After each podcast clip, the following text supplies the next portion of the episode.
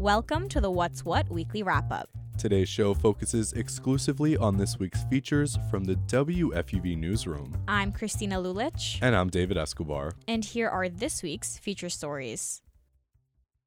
Some venues in New York City are taking cuts from artist merchandise sales, making it harder for smaller artists to go on tour. WFUV's Rosie Lenz talks to musicians who have experienced this firsthand, as well as an organization who's working to solve the issue. Every artist dreams of going on tour, but that dream can be extremely expensive, especially for smaller artists. They're spending money on the place to perform, the equipment, the travel, and even the merchandise they're going to sell. But all the money fans spend on a t shirt or a tote bag might not be making it back to the artist. That's because some venues take a cut of the profits from their merchandise. It feels like you're being fleeced by like a cop. It's so so strange um, and confusing. That's Julia Steiner, an indie musician in the band Ratboys out of Chicago. She says the merch cuts first came around when some venues opened up to minors and had to stop selling alcohol. So they needed a different way to make money during the show. That idea is really nice and in theory. Um, but then venues kind of co-opted that and just used it as a way to like boost their bottom line. If that hundred dollars is truly going to make or break the venue's, um, you know, life, like staying open or not, then let's find a way to make that hundred dollars built into the agreement beforehand. According to the music website Pitchfork, the reason some venues take a percentage of merchandise sales comes down to taxes. Venues get in trouble if a band doesn't pay the taxes that the state requires. So venues sell the merch to make sure this isn't something that they have to worry about. Michael Herelia is another singer in the New York City based rock band Blonde Otter.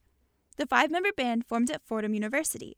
Six years later, they're still together and still performing around the city. Michael says playing at gigs gets expensive, but he appreciates the venues that don't take a share of their merch money.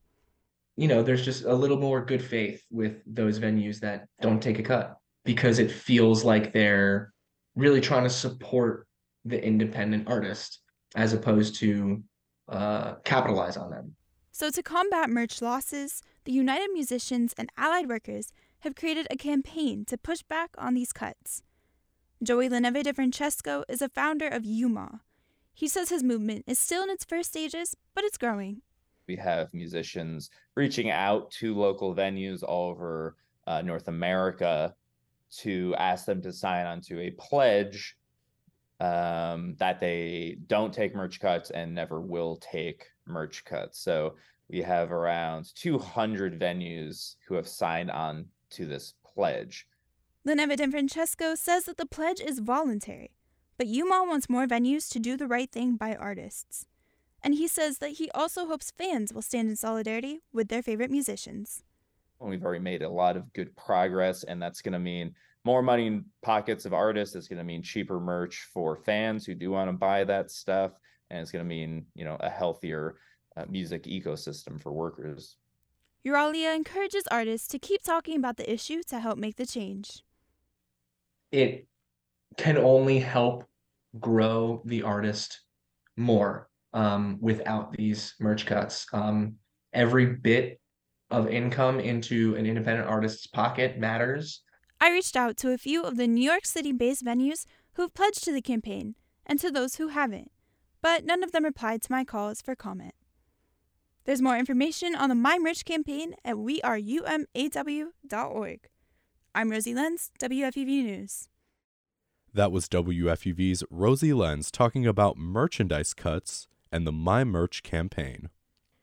Over the next few weeks, the WFUV newsroom is speaking with organizations responding to the opioid epidemic. This week, WFUV's Jay Doherty talks to Jeffrey Golia, Director of Clinical Outreach and Education at the New York Center for Living. They talk about the center's efforts to make opioid and drug addiction recovery simpler and more accessible.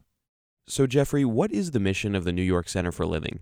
The mission of the New York Center for Living is to address substance use and mental health disorders in young adults, adolescents, and their families. We do that by providing individual, group, and family therapy, as well as psychiatry, that helps young people to engage in treatment um, and address those those issues. Uh, we are an abstinence based program, so we do try to enhance our young people's motivation for being sober from substances with the idea that recovery can be a foundation by which they can achieve great things. Can you talk about how you see this work benefiting the New York community? Our program is a benefit to our community insofar that we address two really challenging issues among young people. One is substance use disorders, and the other is mental health issues. Uh, we have seen through the pandemic uh, and the remote nature of school, uh, as well as the proliferation of substances, including opioids, that this is a real challenge for young people and their families.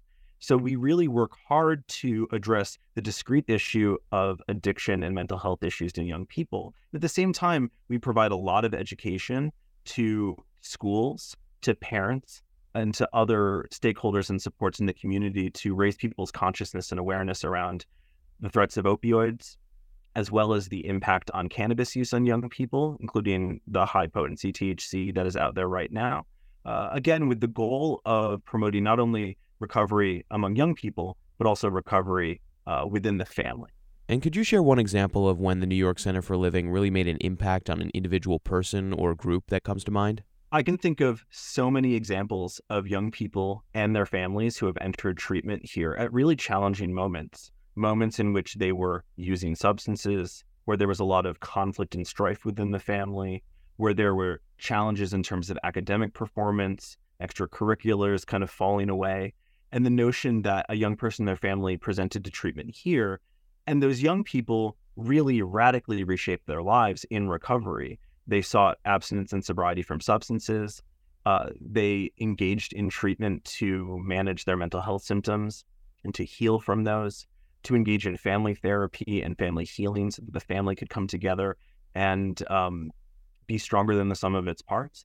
And through our engagement with the 12 step and other recovery communities, uh, they were really able to uh, transform their lives into something much more positive than when they came here. And so, you know, I can't speak about specific examples, but I can say generally, right, as it relates to both the discrete uh, experience of our young people, but also the community that we've created here. Uh, they really are young people and parents supporting each other on this journey of recovery. And finally, how can listeners help the New York Center for Living? Well, as a nonprofit organization, we, you know, do accept donations to support the work we do, particularly the public education work we do, getting out there into schools and into other organizations to raise people's consciousness and awareness about not just our work, but really the issue at hand, right? The education is very much about general, you know, information that can inform and equip people to better manage these uh, issues um, as they uh, come up for them there is hope here, right? When young people embrace recovery, whether that's substance use recovery, mental health recovery, or both, they're able to create a foundation for their lives, which they can really make incredible things happen. So we really like to say that there's a lot of good news, right? Yes, no one comes to us because things are going great, but in large part, right, uh, we can help young people and their families radically change the trajectory of their life and build that foundation of recovery towards success. That was WFUV's Jay Doherty in conversation with Jeffrey Golia, Director of Clinical Outreach and Education at the New York Center for Living. To learn about how you can get involved, visit centerforliving.org. And that's it from us. But you can check out the What's What weekly wrap up every week for more features exclusively from the WFUV newsroom. And make sure to check out the WFUV What's What daily podcast every weekday at 3 for the latest local news and feature stories from FUV. And as always, you can find out more at WFUVnews.org. I'm Christina Lulich. And I'm David Escobar. And that's What's What.